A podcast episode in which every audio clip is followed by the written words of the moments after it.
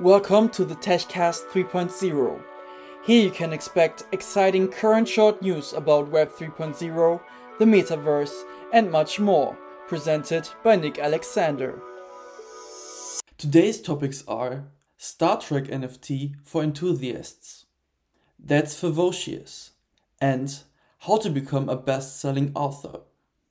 Star Trek NFT for enthusiasts.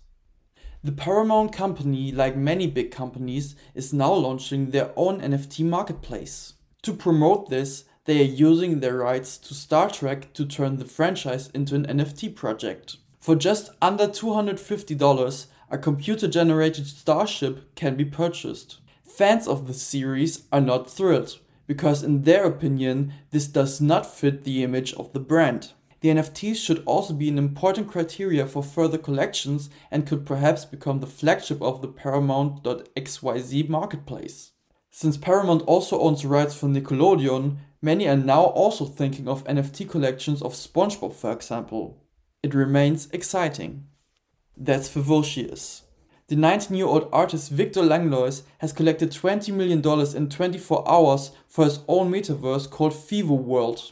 For 24 hours, anyone who wanted to could buy a piece of art by the artist known as Fewocious. Almost 5,000 people followed the purchase request. The young artist now wants to invest this money in expanding his team to make his own metaverse possible. With almost $50 million in sale, he is one of the best known artists in the NFT scene.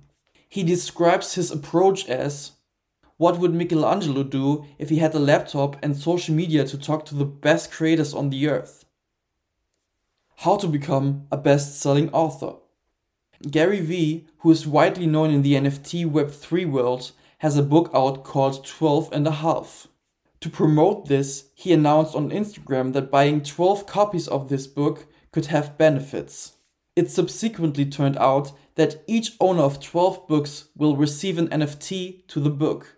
This NFT is now a requirement to be entered into a drawing, the winner of which will receive a second generation VeeFriend NFT. These NFTs entitled to participate in events and also always offer the possibility to sell them. A first generation VeeFriend currently costs at least $50,000. The NFTs which qualify you for the second generation are currently available for about $1,000. This concludes the weekly podcast. I wish you a week in which you get lucky in whatever you want to achieve. Thank you for listening. Your Nick Alexander.